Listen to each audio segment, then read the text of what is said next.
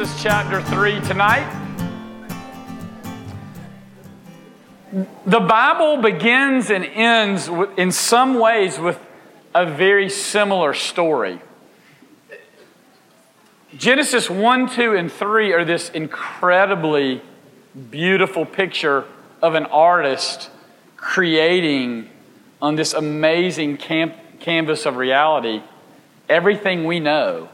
The sun, the moon, and the stars, and by that I mean the known universe, which is incomprehensibly big, right? And then creating us and the world we live in, and he did it over and over through his word, right? And then we see in Revelation this great battle as the Creator comes back to retake his world and has this sort of Um, epic battle with the devil and will ultimately slay the demon, the devil, with the word of his mouth. So the Bible begins and ends with this incredible, like Hollywood, cool stuff. And the word of God's at the very center of it.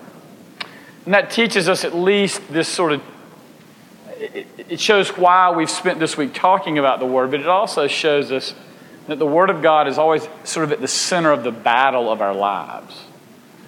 And as we've looked at the way that Christians historically thought about the Bible and the way the Bible thinks about this itself, and even the way Jesus thinks about and uses the Bible, it sort of brings up the question, at least for those of us who are Christians and maybe those of you who are investigating Christianity, why is it so hard to believe the Bible? Why is it so unpopular to believe the Bible? So many of you go to schools where if you mention to professors that you believe the Bible, you're almost instantly mocked and dismissed. And why do you find it so hard in your own heart to embrace this, this word? And I, I understand you have legitimate questions. And, and look, I mean, I think I'd be, um, it would just be reckless of me not to say, a lot of the stories in the Bible are hard to know what to do with. I mean, is there a worldwide flood and what do you do with that, right? How do you sort of deal with that as a geology major or a scientist? And Christians have sort of died on the hill of creation being seven literal days, right? twenty-four hour days, and now there's Christians building an ark in the Midwest and sort of arguing that that'll prove the Bible's true, and it seems to just make our professors angrier. Um, and Christians have died on a lot of hills. And so I, we, you know, I recognize that part of our own dilemma in thinking about Scripture is just even the way Christians have used it.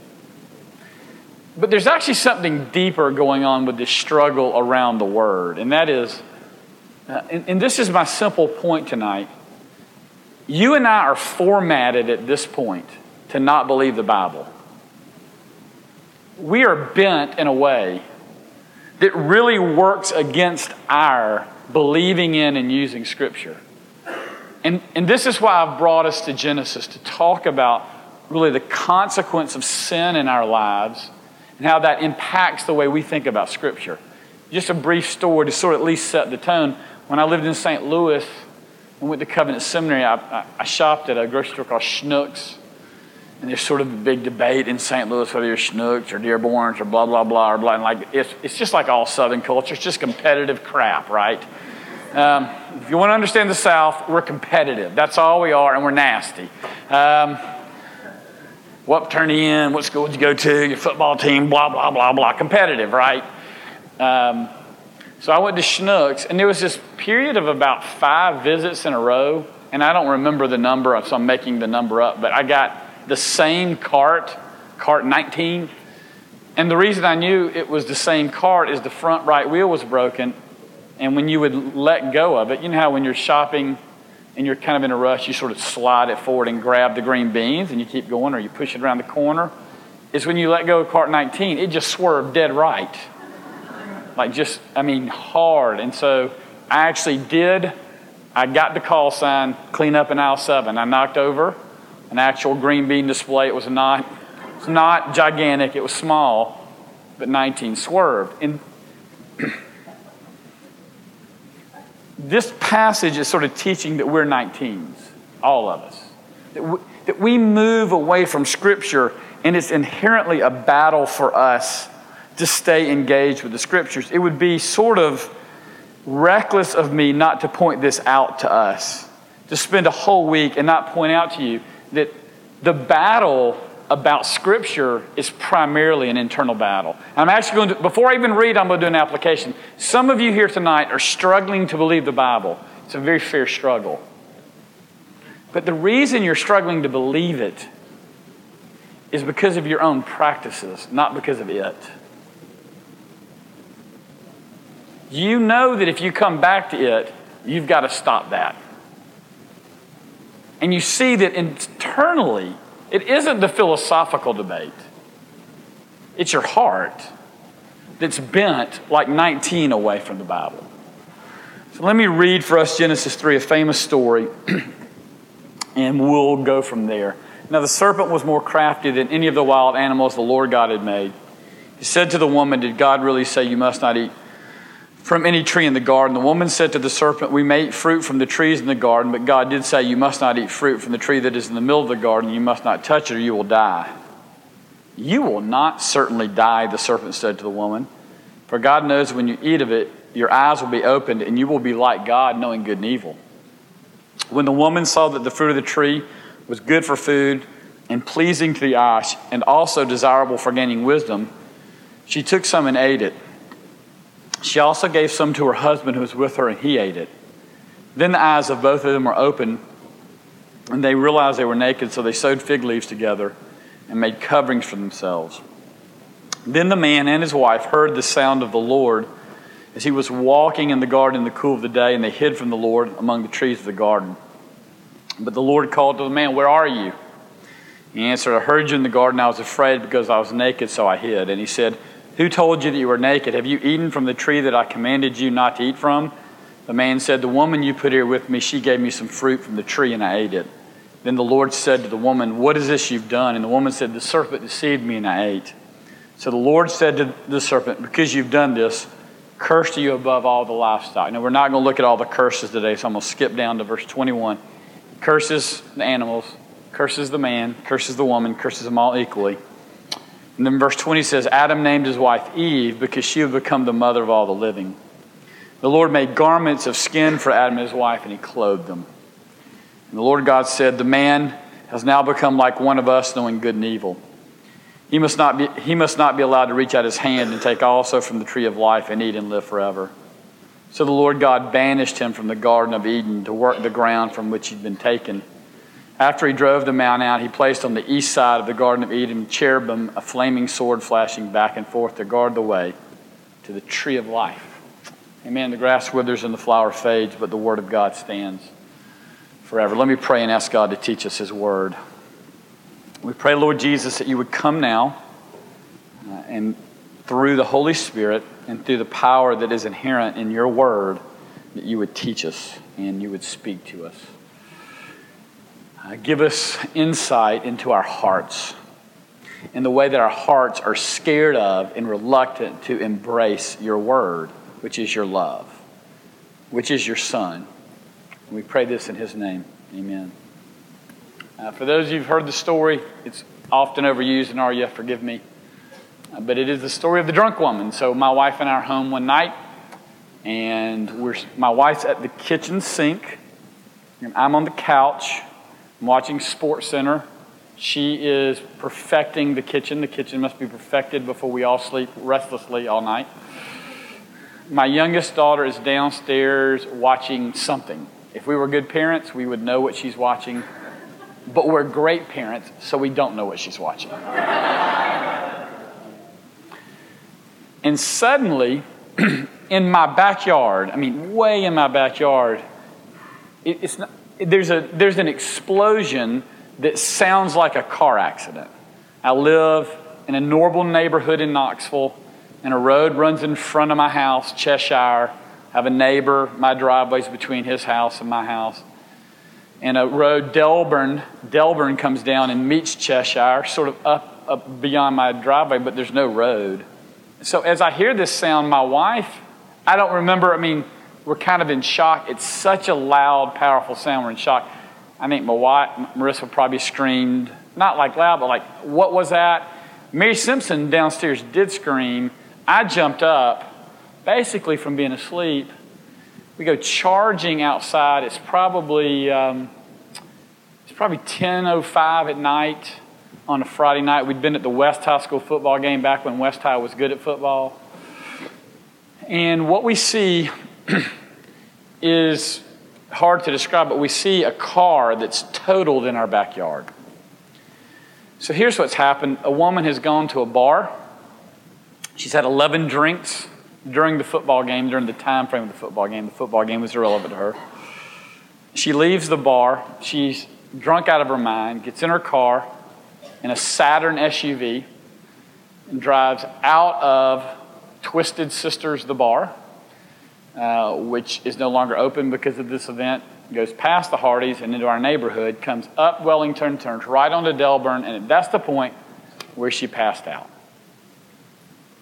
She passes out, she doesn't have on a seatbelt, she slides into the wheel well, and now she's accelerating through like twenty, thirty miles an hour, and she's she's actually going to go into my neighbor's bedroom. She's going to go over the curb and drive in his bedroom and probably kill him while sleeping. But in, in the kindness of God himself, or providence, or just the cosmic force, if that's what you believe in, she hit the curve and it turned her away from his house, between our houses. Now she's accelerating through forty miles an hour. She catches the hill and destroys one of my knockout roses, which I'm still struggling to forgive her for. Accelerates off the end of our driveway. And at this point, I do want to replay in heaven. She gets air about twenty-one feet. And in, again, in God's goodness, she hits an oak tree dead center. The reason that's a good thing, for two reasons that's a good thing. If she hits it at all off center, she tumbles. She gets thrown out the window. It cuts her in half. Because she hits it about fifty-four miles an hour, never touching the brakes. And it also lets the car do the thing it was designed to do, which was destroy itself and blow up. And my wife was braver than me. When we got out there, I panicked like any good man. Kind of like Adam, I'm standing there going, go do something. Waiting on you. My wife went down there, opened the door. She fell out.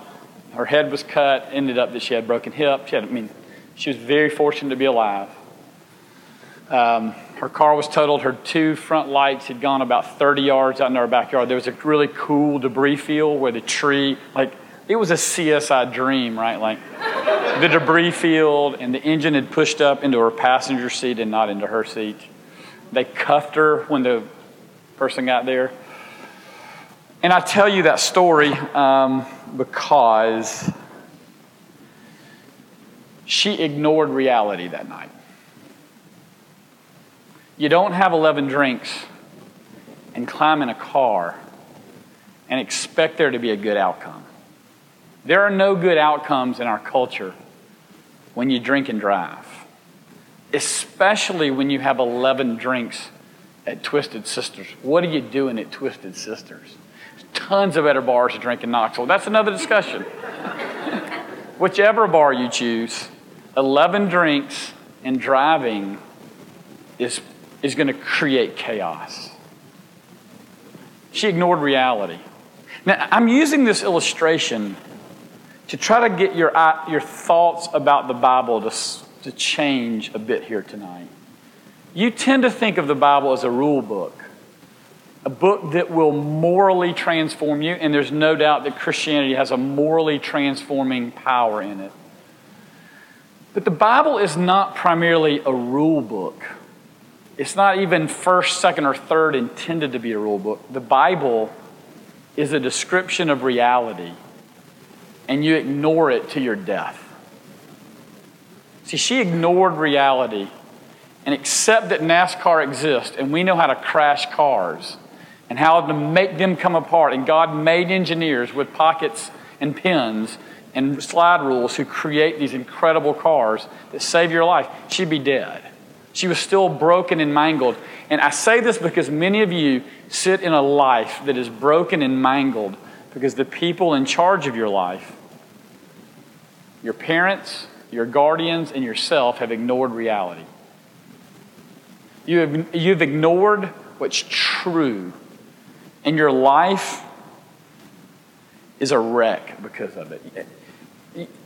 Don't stand up and admit it here, but you know it inside. And if you haven't experienced it fully, you're living it with some of your friends.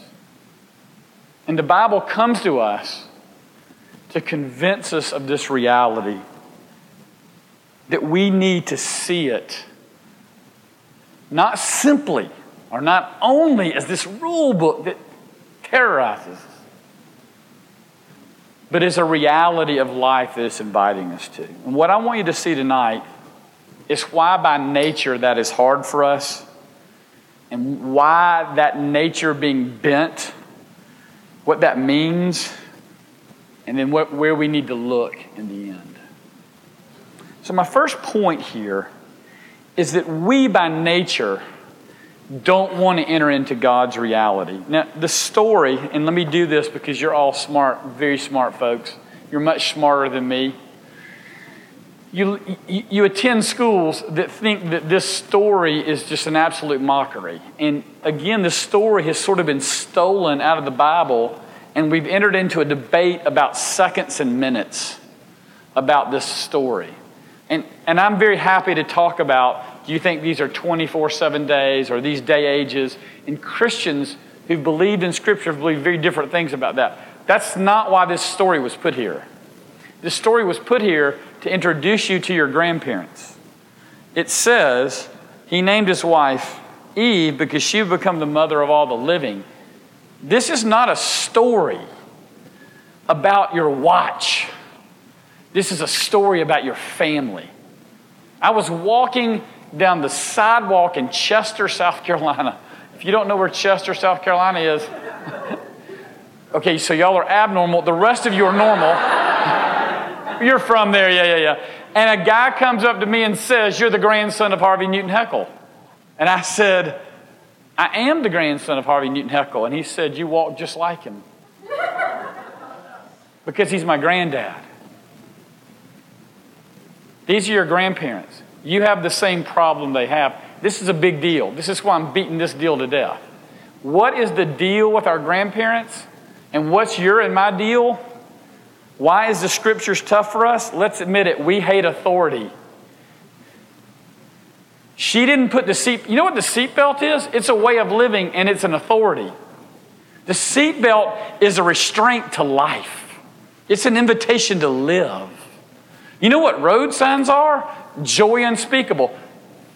In your mind's eyes, close your eyes and imagine that I can wave my hands like this and every road sign and line disappears on the interstates and roads of our country right now. Death reigns. We hate authority. In this room right here, we either hate Trump or we hate Obama, but it proves the point. You hate authority. You hate it in one form or the other, or you love it in one form or the other, but you hate it because your grandparents hated authority. See, they rejected God's word here. God said, you can eat any tree out here. I mean, they had the whole world. They could eat all the trees. Don't eat that tree right there. And this is what they went. Let's talk about that tree right there. I'm real interested in this tree. I'm not okay. I'm not okay. Sorry. Thank you, thank you. I'm not okay. Um,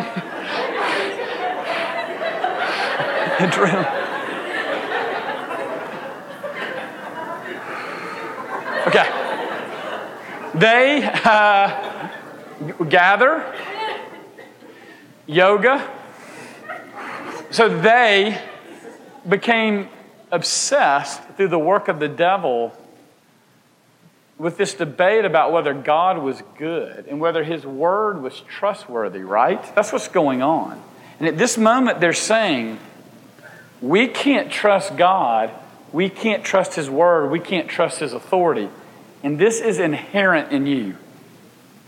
They rejected God's word here. They rejected his authority, which means they rejected his love. Seatbelt's the most loving thing a car ever gives to you.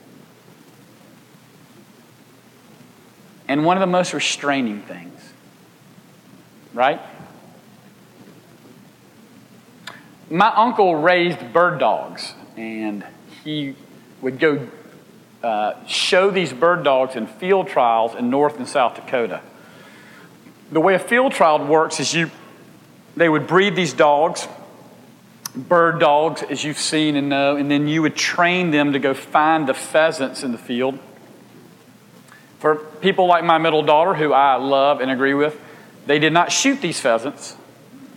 The dog just scared them up, and then they were free to go live their little happy furry lives until the foxes killed them, right? But we didn't kill them. We weren't shooting them, but we were doing field trials. So this is a humane way to do it. And the way it works is they would put the birds all in the field, and the, the dog would work, but there were con, there were boundaries on the field just because you can't go. The, the field trial won't work if you go out. So you would train your dog. If it goes off the edge, you just give it a command, it would stop and get off that scent and come back and find another scent. Because the birds would run everywhere. And so they would run, and then when they realized they couldn't run away, just I don't know why, then they'd fly, right? So they're like, they try to sneak. It's, it seems like running from Godzilla, but who knows? I don't know. My, my uncle had this one particular dog that he loved, and it went to the edge of the field, and he called it back. I don't know what the command is. Ha-ya, ha-ya, right? And the dog turned and looked at him.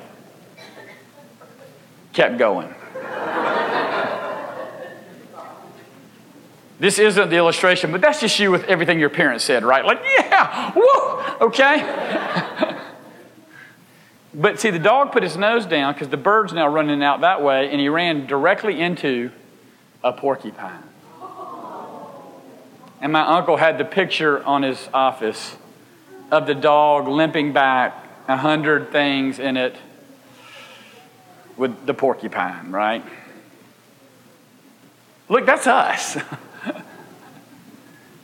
That's us with God's word. He's telling us to do all these things beautiful. Love your neighbor. Study English. Give yourself to your passions. But then he's also restraining us. And right when he calls us back, we're like, good luck with that. Because by nature, by nature, we don't want to submit to this word, both as Christians and non-Christians. By nature, we don't want it. We need this Bible, for instance, because Jesus calls us sheep. It's one of the hardest things he says about us in the New Testament. Sheep, as you know or don't know, are dumb. So Jesus is saying this to John Stone. You're a sheep. There's nothing sweet or kind about that. He's saying you're dumb, and you need me and my authority and my love to rule over you. See, we hate the thing we long for, don't we? We long for there to be rules and order and freedom, but we want the freedom without the rules and order. And we were ma- we were made to not govern ourselves, but we long to govern ourselves. And it's God's word that really knows what reality is, and yet we don't want it. Look, the number one struggle for us is that we are bent against the Bible by nature. But it gets a little worse in this passage, actually. Not only are we by nature rejecting God's word, authority, and by his love, it means we're confused about who we are. We are ashamed, we're scared, and we're hiding, and we're accusing others of being the problem. Notice in this passage what the rejection of the word means. In verse seven, the eyes of both of them were open, and they realized they were naked, so they sewed fig leaves together and made coverings for themselves. This sin that Adam and Eve enter in together, they both had different roles, right, in that sin, but it's the same sin. Their eyes are opened at the same instance. It's their fault this happened. Not her fault and not his, not his fault and not hers. It's their fault. It's their fault. And at that minute, their eyes were open, and they realized they were naked, so they sewed fig leaves together. You realize what they began to feel at that point was shame. Look, this is easy. Your number one struggle in life, number one, is you don't know what to do with your shame. You're doing a lot of stuff with it. Some of you are doing Pilates with it. Some of you are doing physics with it. Some of you are doing athletics with it. Some of you are doing gaming with it. Some of you are doing Instagram with it. Some of you are doing anger with it. Oh, you're doing stuff with it. Some of you are under-eating with it and overeating with it. Some of us are F threeing it. But what we're doing is trying to figure out what to do with this inherent shame. So they sewed fig leaves together. This is another sermon. A fig leaf is good for about thirty minutes after you pull it off a fig tree. That means you've covered up the important stuff for thirty minutes. Think about if we were still stuck with the fig leaf principle, that means you could only do something in public for thirty minutes at a time. That's a nightmare solution to your problem. But they're not only ashamed, they begin to hide. So they get figs, and then they get behind pine trees. Pine trees, because I'm from South Carolina. Pine tree. If you're from somewhere else, it's an oak or whatever, right? And then when, when the Lord, their friend comes who loves them, they start saying it's the other person's fault. This looks like any roommate you've lived with in college. You want to lose your best friend? Room with them in college. How many of you had to negotiate the best friend roommate breakup this year? I'm serious. It's a nightmare. It's a nightmare. Best friend, we're best friends. The reason you're best friends, you're opposites. You hate each other, don't live together, stay best friends. This is how it works. The sloppy one is shaming the clean one who's just cleaning like with righteousness. If she just understood this. And the, the clothes borrower is not cleaning the non-clothes borrower. And that was the dress grandmother gave me. Don't have grandmother's dress in the room with her then. Like, it's a nightmare. Don't room with your best friend. That's a freebie. We're full of shame. We're hiding and we're blaming. Look, the reason you didn't get the job, the reason you didn't pass the test, now, this isn't, this isn't every... The reason it didn't work out the way you wanted it to is somebody else's fault, right? I was better than Wim Bates in the seventh grade when I got cut from the J V basketball team and he made it. But his sister was dating his son. That's why he made the team, right? It's not my fault. I wasn't just terrible at J V basketball. No left hand, can't jump, and slow. Might have something to do with my J V basketball problems, right? But no, it's somebody else's fault. See... We, we are confused about who we are. We're accusing others of the problem. We're hiding. See, all of these things are keeping us from the Bible. From this place where life is. From, from this place where love is. All, all of this nature in us is keeping us from going there. A few years ago, I was driving home from Atlanta, Georgia, and uh, it was, it was I think, January, early in January. And as I pulled into my neighborhood, it was really late. I was really tired. I actually had not a lot, just a couple of hallucinations from fatigue, fatigue. See, college just like, he was doing L S D. Your minds are in the gutter. I was fatigued. He was doing some good stuff. One of you said, I heard it. Okay. Uh, I was just fatigued. It was way late. And as I pull in, I'm going up, I'm going up Cheshire, I live on, and it's, I'm looking at the Christmas lights, and I think, man, that Christmas tree is awesome. It looks like it's on fire. Because it is. And I'm struggling because I'm thinking, oh, it's probably just, you know, fatigue. And like, that's when the whole thing focuses, right? And there's a big twelve-foot hole in this. This guy's house is on fire. It's not his Christmas tree. His house is on fire. And so I get out of my minivan, call the police. I actually heard the bell ring. I heard the police officer step on her V eight and light up the light. She later would hold me at the scene thinking that I had started the fire. And, you know, because people who start it, like, wait around to see it. But then I had a gas receipt from Chattanooga, and then she sent me home. So I was not, I was only a suspect for about four or five minutes in her mind. But as as I'm calling, I realize it's somebody trapped in the house. And at this point, the door opened, the garage door started opening, and black smoke came out. And that black smoke, it, it lit just like almost like Hollywood. It, it, fire ran across that ceiling, and they backed their cars out, the man and his wife. She got out and came around. I'm standing far from the house, and then the guy runs back in the garage on fire.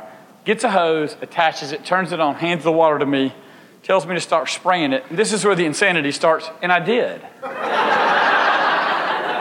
I'm, I'm, too, I'm too smart for this. And he, this is the illustration, he starts running up down the sidewalk blowing.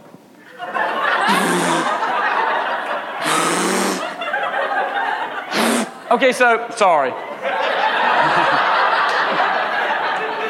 So we know, like, basic, he's in sh- he's in total shock.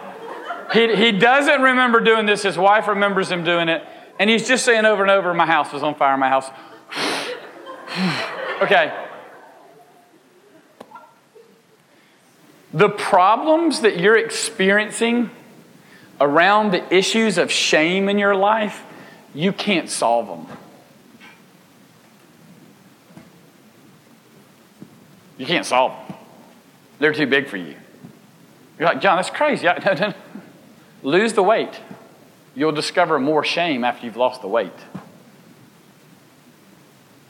Create a good marriage like your parents didn't have. You'll discover shame in your good marriage.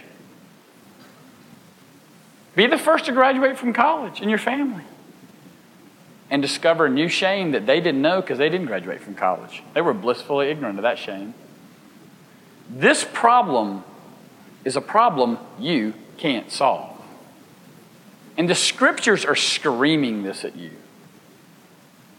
This is why the protagonist in the beautiful Hollywood sets in the first and end of the Bible are so powerful and big. It's saying you have a problem with scripture and with reality that you can't solve. This is the point of the Bible. The whole thing is written so that you'll work through it and one day go, oh no, I can't fix this problem. So I just want to stop some of you, some of you who are Christians are reading it going, I will find the answer in here. I did in sociology. I did in student government. I did in robotics. I will find it here. Keep reading. What you will find is that this problem is bigger than you. See, we're in a war with ourselves, and the Bible is just shining a light on it, waiting for us to see it. The Bible is true. Christians have always believed it. The Bible is telling you it's true. Jesus believes it's true. And it's for the point of showing you that you have an unsolvable problem. And it looks like shame and blame shifting and anger. S J and I were talking about this just before the singing started. There's only one kind of person in the world, angry. There's those of us who admitted we're angry, vodka and golf, and then there is those of you who have admitted you're angry, nice, and working hard. Nothing wrong with working hard. I'm just saying you're hiding it. There's only one kind of person in the world, and that's angry. And when you get to that anger, this is like the fifty-one-year-old man you didn't like preaching to you at summer conference. You can get to it now or later. You can start the midlife crisis early and get the counseling bills out of the way cheaper and with a lot less baggage. Or you can just wait and like pile up those bills. But you're going to discover this truth that the Bible is screaming at you. You can't solve this problem of shame and anger and brokenness. It's unsolvable. And that's the point of the Bible.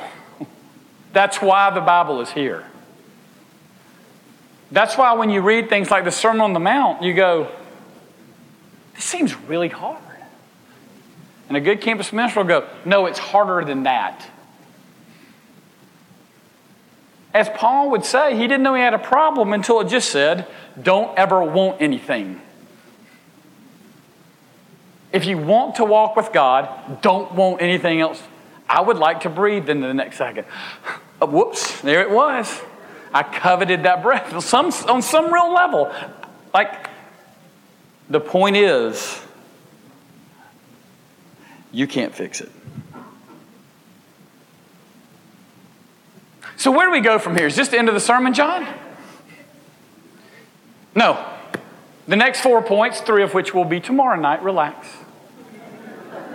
After the F three Seabiscuit in the morning, The next four points, one tonight, three tomorrow, will say, where do we go from here?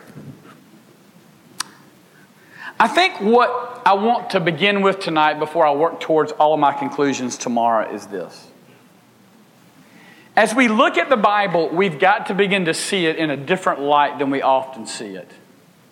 Especially for those of us in the West, we tend to see the Bible as a solvable problem. And I want to make it unsolvable for you so you'll begin to see a different answer. Here's how this passage ends. It ends with two people with their clothes falling off of them who are married, really mad at each other, probably in the kitchen screaming at each other, right? Think of your parents, or you and your brothers and sisters, or just your roommate, saying that if the other person were just dead, none of this would happen, right? And you don't see Jesus walk up to them in this passage and say, stop, I've got some steps for you.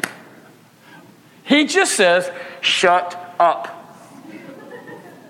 Now, my mother, who graduated from Furman, would be appalled by the use of shut up. So to make Jesus more palatable to mom, he would just say, why don't y'all quiet down a bit? They don't do anything. What he does is he leaves them there in their problem, and he walks over and finds an animal, and he kills the animal, and he makes the first permanent clothes for them ever. The Lord, verse twenty-one, the Lord made garments of skin for Adam and his wife, and he clothed them. And then he said, he's become like one of us, though in good and evil. We cannot allow him to reach out his hand and take from the tree and live forever. He's trying to stop them from getting stuck in this unfixable problem. So he puts clothes on them and he tosses them out of the garden. Now, this teaches us the first and biggest point. The point of the Bible is that Jesus is the answer, not the rules. The point of the Bible is that Jesus is the Redeemer. And that the only thing we can bring to this endeavor is the admission that we need him. Faith is an empty-handed thing. We believe this Bible to be true because it drives us to the end of ourselves so that ultimately we're standing there saying, Jesus, I don't have an answer for you. If you cannot save me, Jesus, this is the point. If you cannot kill the animal and substitute it for me, I got nothing. I don't have an answer for you.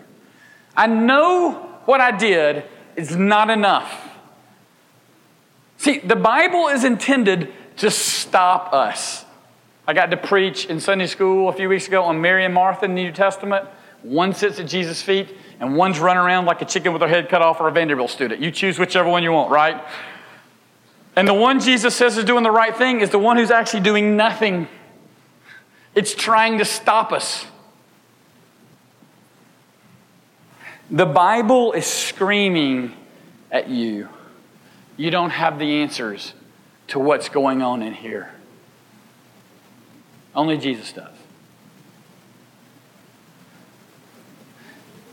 I can't sleep at all. I have found a sleep remedy, Doctor Parsley sleep remedy, which is changing my life. I took Ambien forever, but then I did weird things and had to quit taking Ambien, right? I didn't do any weird things that would cause arrests, felonies. It was just sort of weird, right? My youngest daughter has been gifted to sleep by like Jesus himself. Like she used to We used to read the Bible to her back when we were good Christians as parents. Before we bought her a car and a cell phone with no filter on it and just sent her into the world. Uh, and you would kiss her, and before she put on the pillow, she'd be in R E M sleep. And it would make me so mad. She just, or she gets in the van with us and just falls asleep. Sleeps four hours. We stop. She goes and uses the bathroom, goes out and falls asleep. It just, this is just me sharing bitterness. There's nothing, there's no point here. I'm just sort of publicly sharing bitterness about my youngest daughter. But my sleep problems lead, and y'all have all been here, either getting ready for an exam, not sleeping, or just ordering pizza late.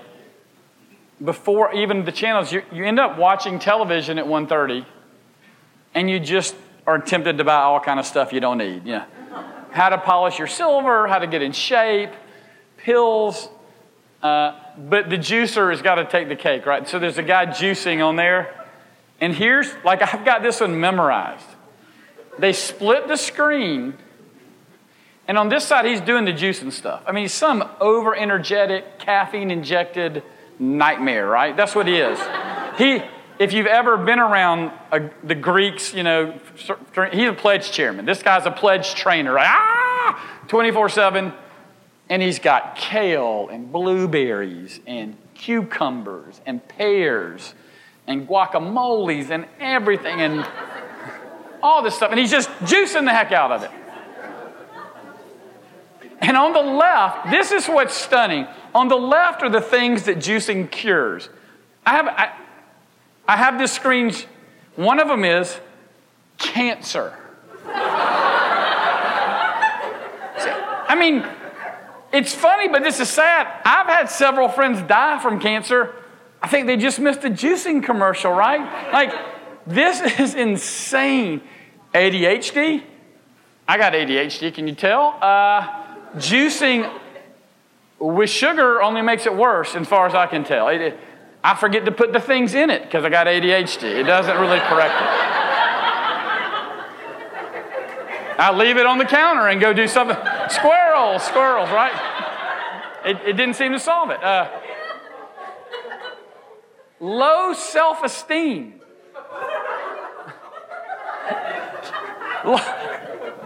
Low self, like, I, I'm in, like, tell me. It. But here's what I like about him.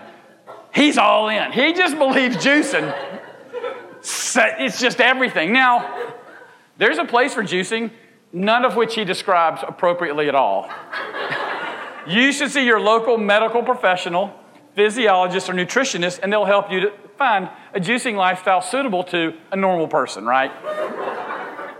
But he. But now when you go home, and you can't sleep, you're going to find the juicing commercial and you're going to learn something about the Bible. The Bible is like the juicing guy. The answer is Jesus. And it never gets off that. Work through the law and you'll end up with Christ. Work through the Exodus and you'll be following Christ. Work when they're dispersed and you'll find Jesus. Go in the minor prophets and walk around with them, and you'll see the Messiah. Come to the New Testament. He'll be standing there. Go to Acts, and they're talking about him everywhere. And then there's Revelation with him standing there waiting on us. The point of the Bible is Jesus. And that's why we're studying it this week. Let me pray for us. We thank you, Jesus, that you are the point of the story. From beginning to end, we are told that you are the only Redeemer of mankind and the only name by which we can be saved. We pray that in all of our own devices, we would stop thinking that we can solve the issues in us and would lift up our eyes to you. Pray that the scriptures themselves would come alive to us as we begin to find you there. Help us, Jesus, to see you more clearly, even as we've sung about you and heard about you this week. We pray this in your name.